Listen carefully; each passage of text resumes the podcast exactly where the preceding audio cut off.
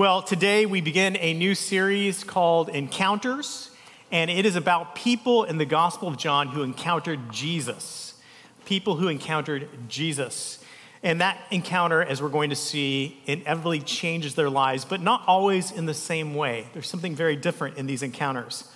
And so I want to start in thinking about today's encounter. I want to start with this question Have you ever had something happen that completely just uh, blew apart your expectations?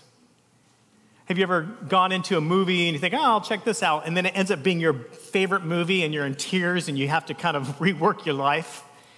Or maybe it, you met somebody online and, and, and you walk away from that first date and you're like, I think I'm to marry this person. Or maybe it's a friend that you met, or, you know, we have these experiences sometimes where we have an encounter with something and it completely changes all of our expectations.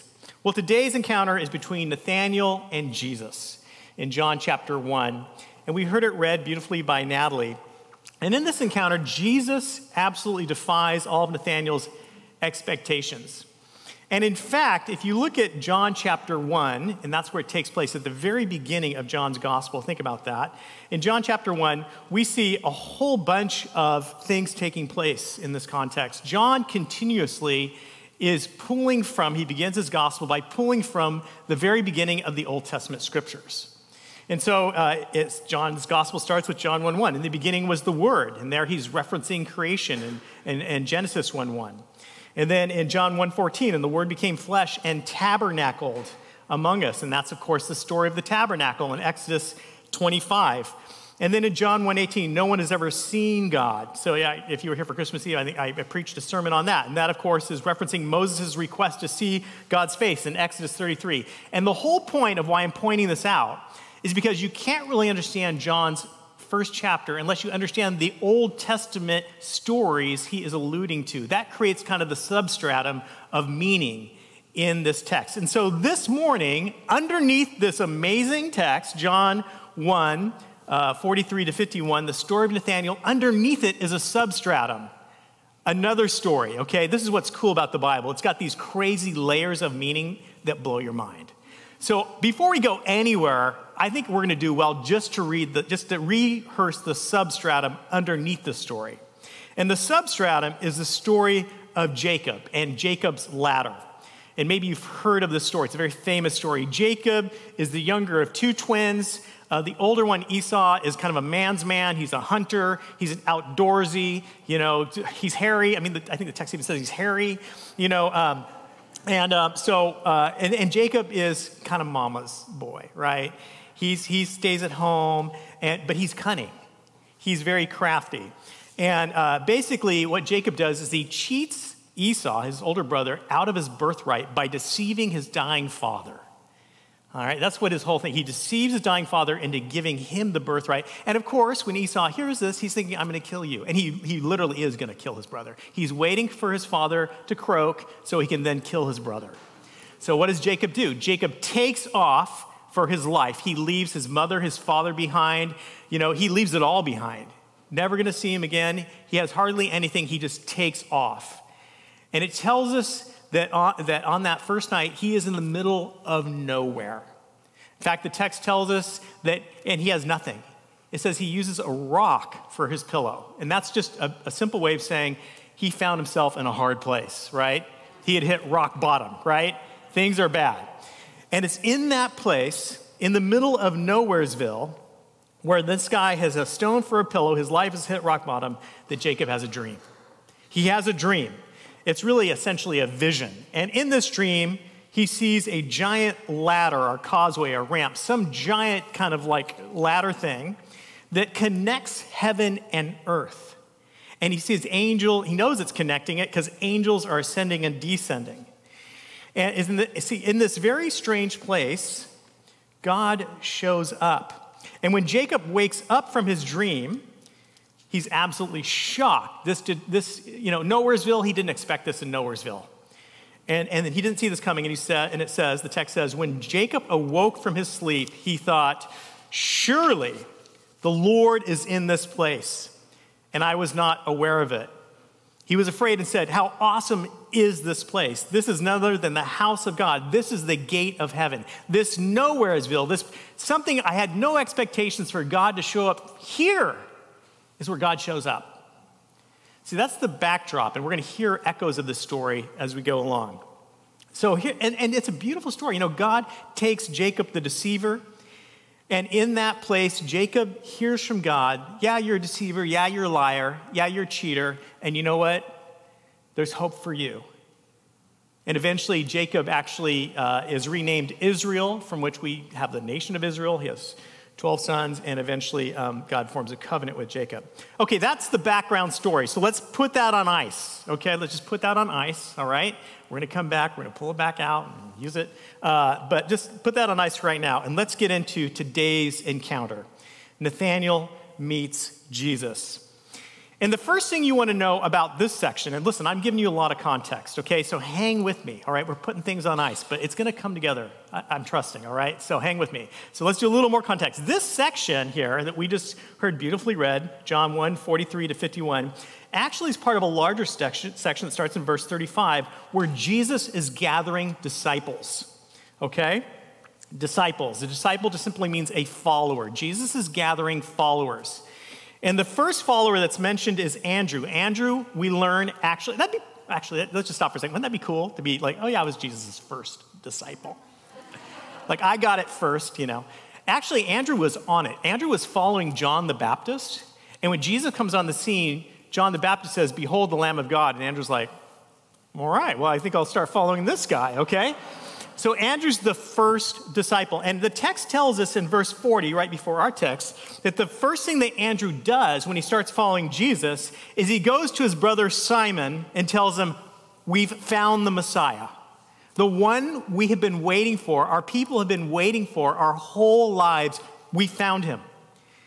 And, and then it tells us that he brought his brother Simon to Jesus, and Jesus looked at him and said, You you are Simon, son of John, but you will be called Peter. So Jesus calls him a name Peter, which means rock. Okay? Jesus renames Simon. He says, Peter, you may think of yourself as just Simon, another fisherman. No offense if your name is Simon, but another fisherman. But I see something else in you. I see leadership, I see potential, I see that you can play a critical role in God's kingdom. And right after Andrew brings his brother Simon Peter to Jesus, that's where our text picks up. The next day, Jesus decided to go to Galilee. He found Philip and said to him, Follow me. Now, Philip was from Bethsaida, the city of Andrew and Peter. Okay, so that's where he's from. So they're all connected there. Philip then found Nathanael and said to him, We have found him of whom Moses and the law and the prophets wrote, Jesus of Nazareth the son of Joseph.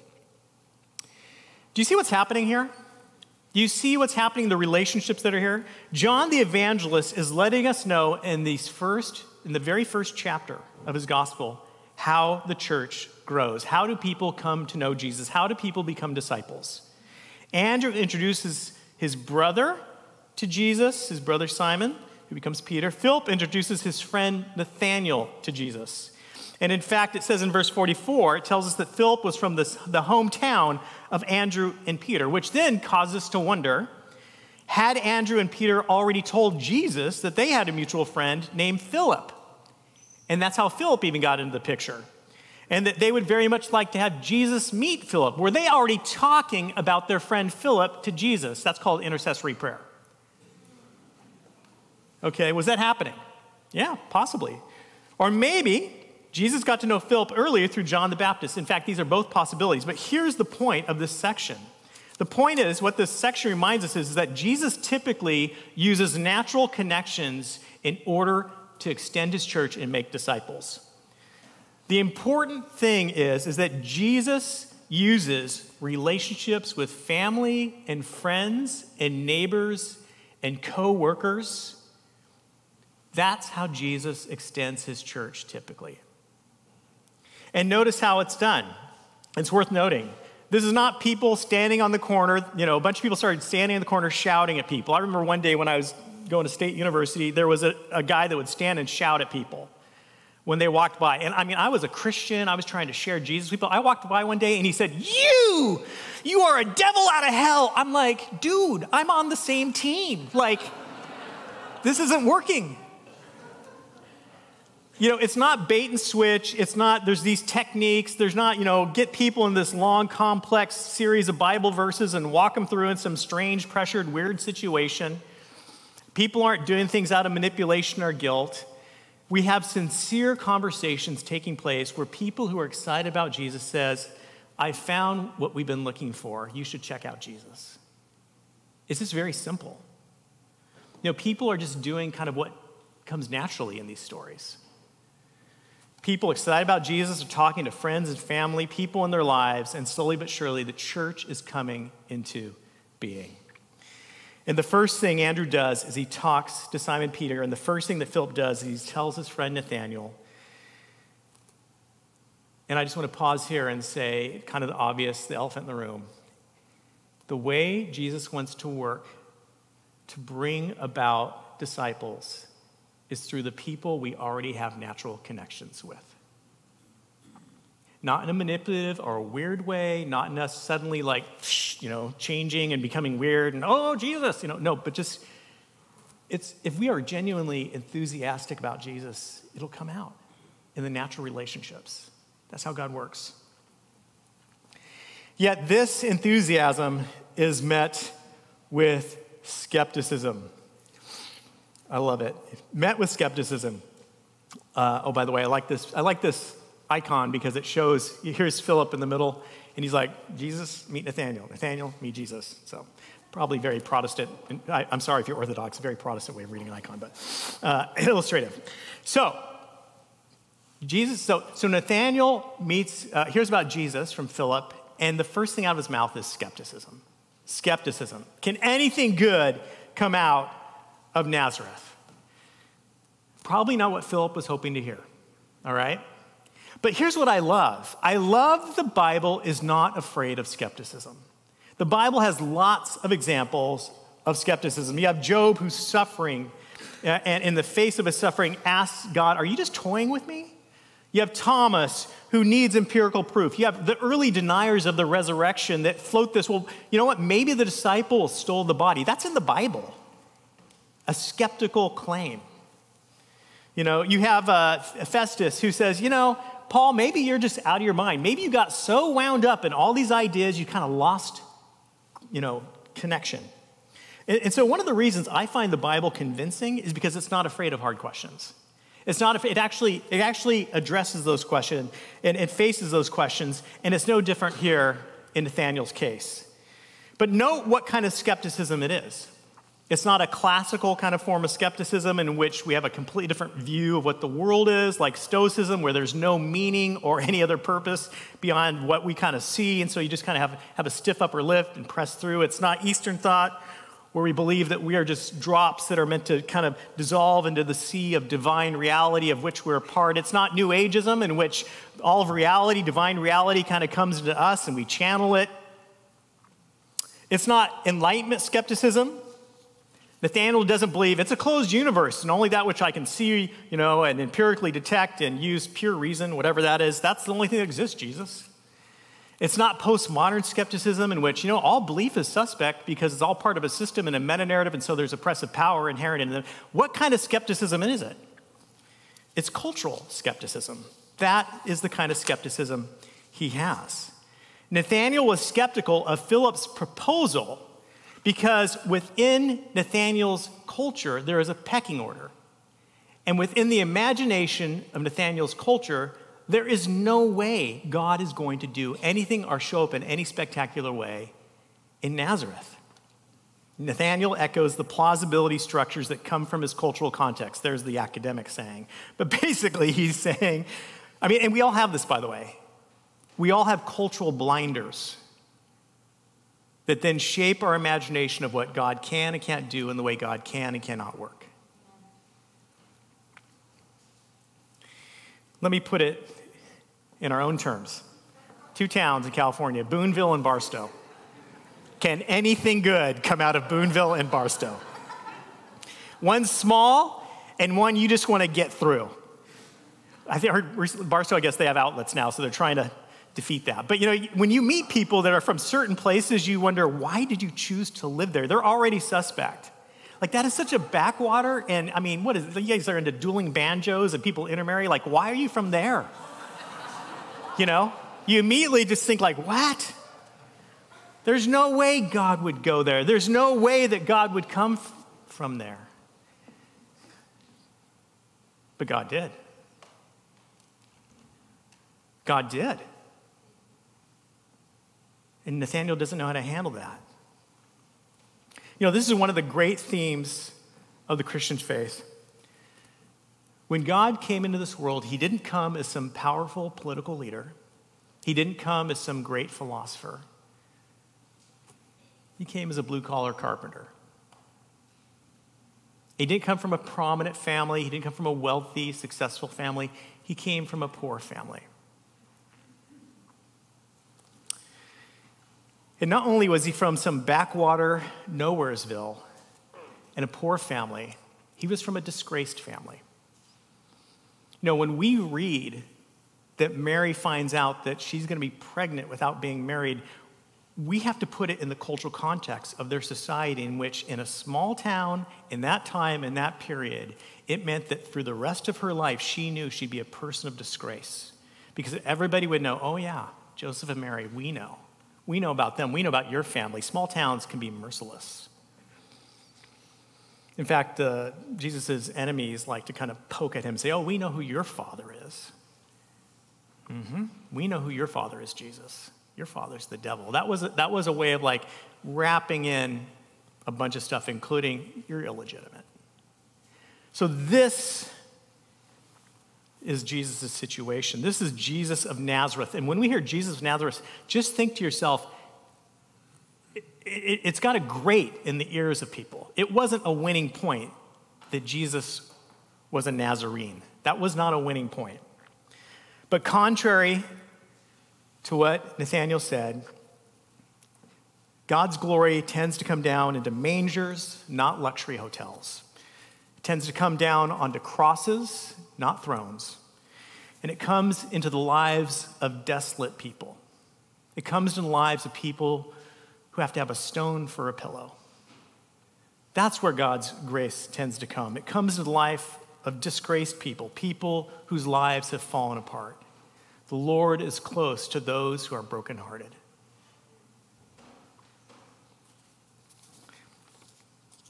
We found the person who's going to turn this world upside down Jesus of Nazareth. Nathaniel, like Jacob, thought there's no way God could work in that place.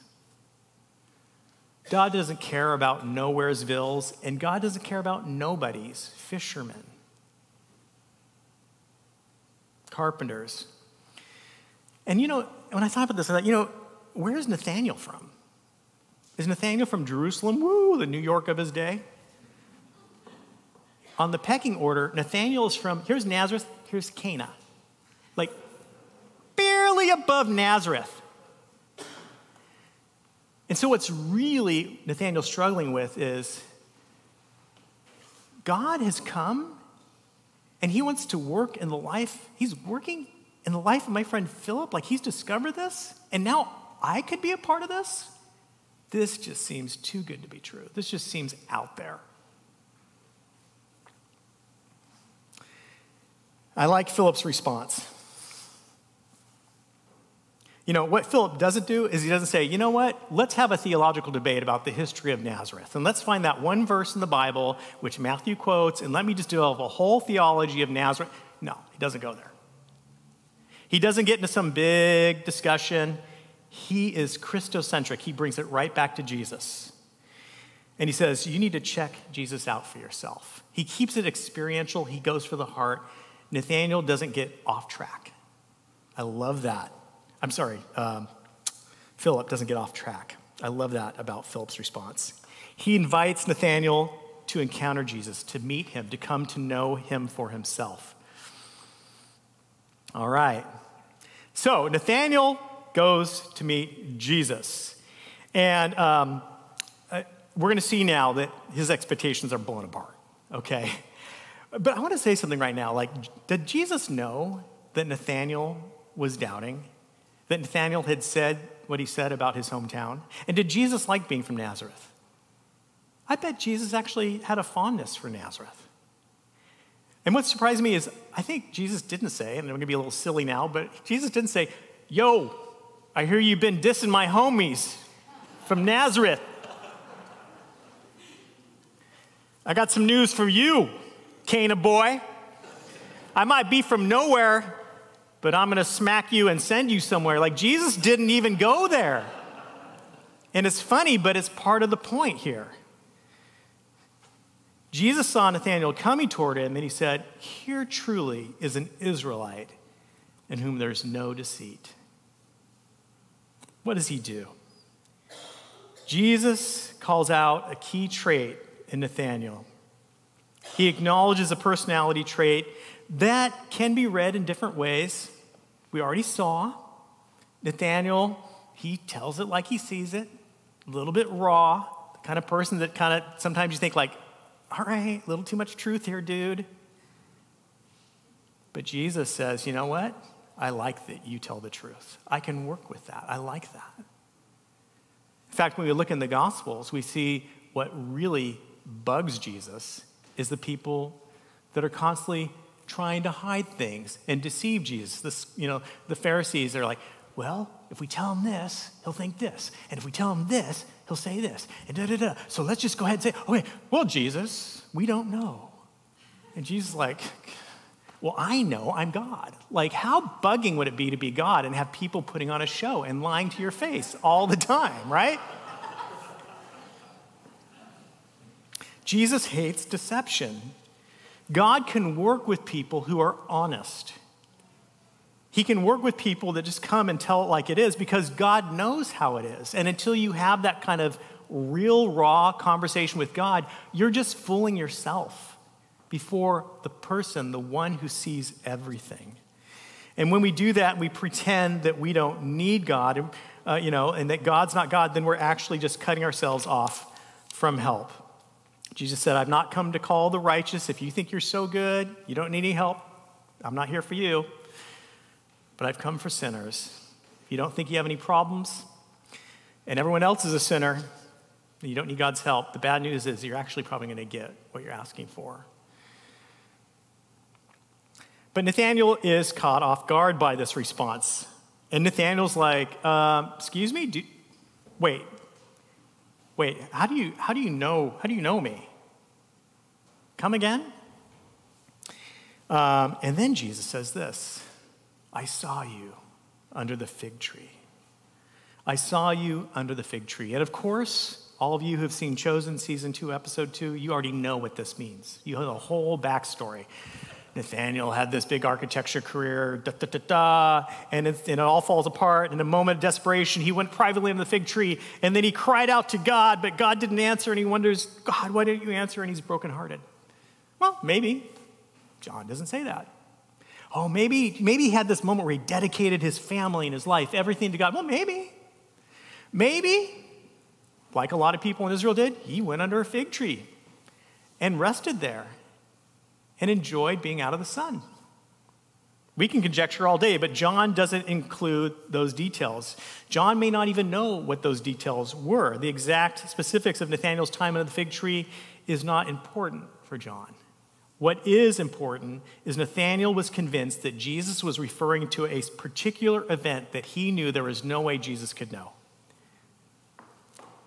apart from some kind of supernatural insight. How in the world can anything good come from Nazareth becomes, Rabbi, you are the Son of God. You are the King of Israel. You are the Messiah.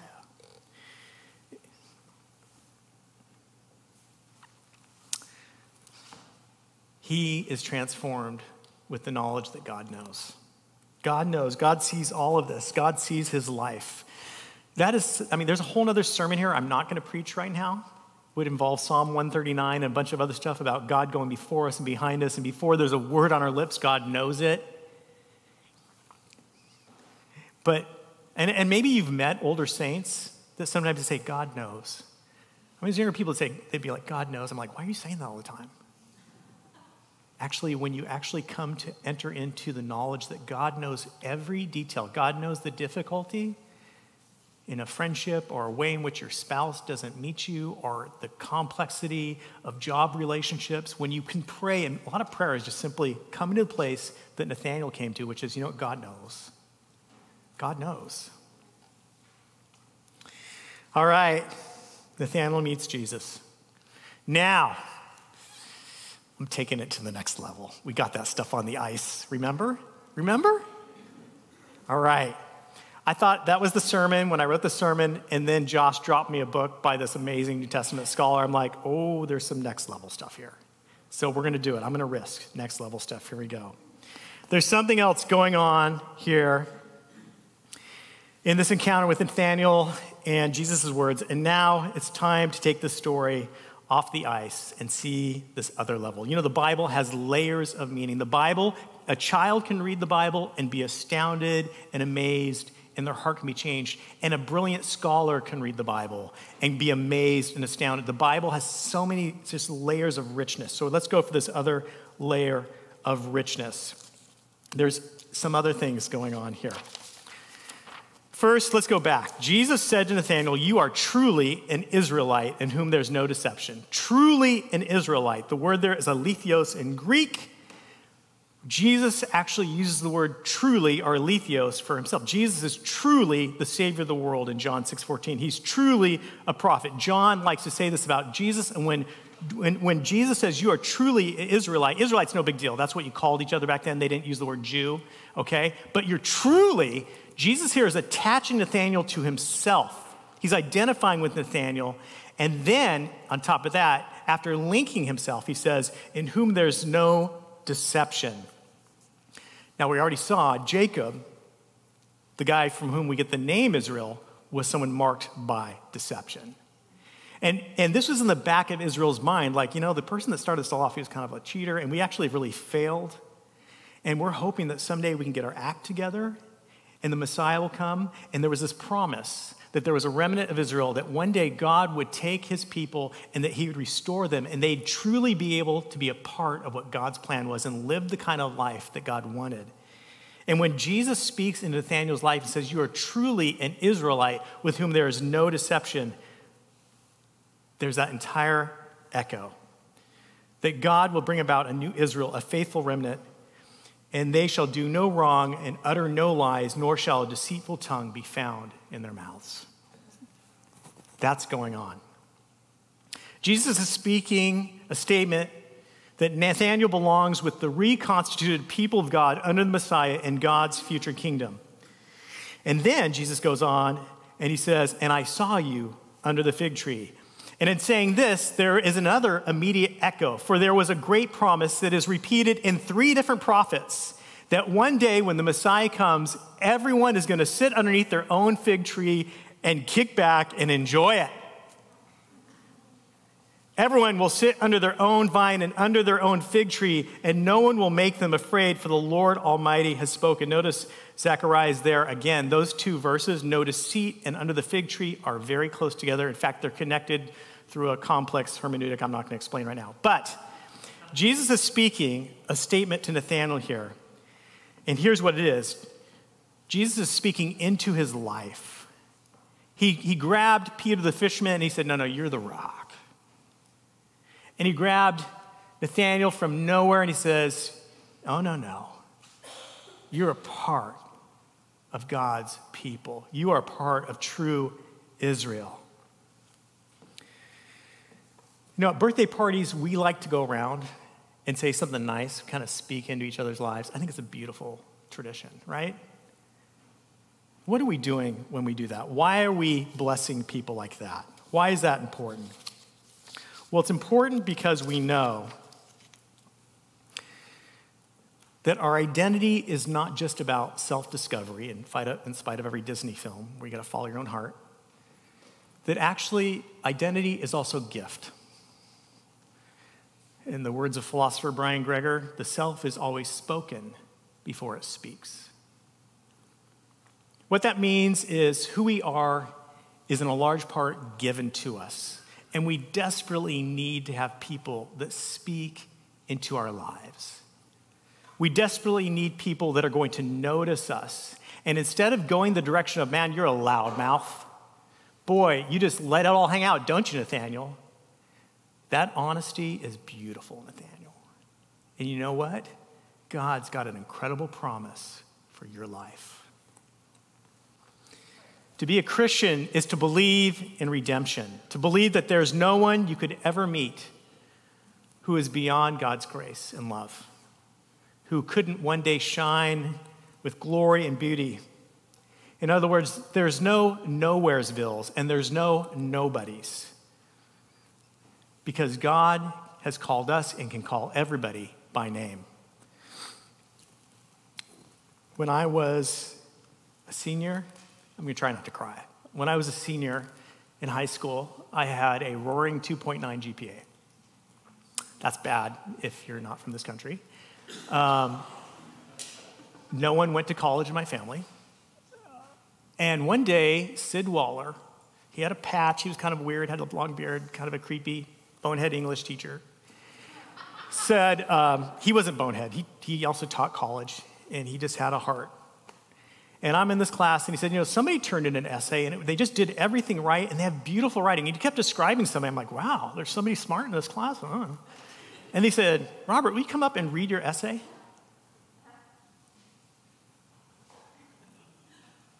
I mean, I, I feel like crying because he noticed something. He spoke into my life, and he set my life on a completely different trajectory. And he said, You know what? I know you got a bad GPA. I can get you. I teach also at a university. I can get you in there. Where are you going to university? I don't, know. I, don't know. I was going to drive a truck. Okay, I can get you in there.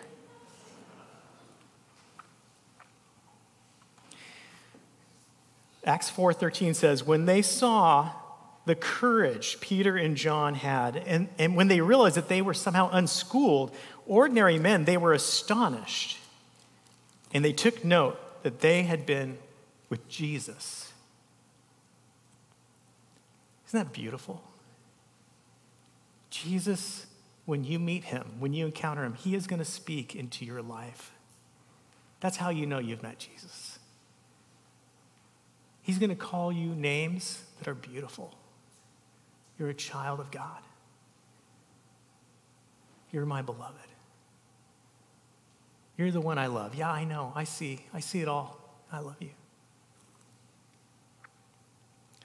Jesus sees in us something we can't see.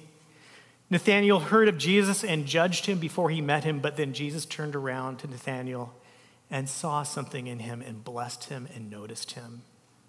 And he loves to give people new names, and he would love to give you a new name if you don't know him.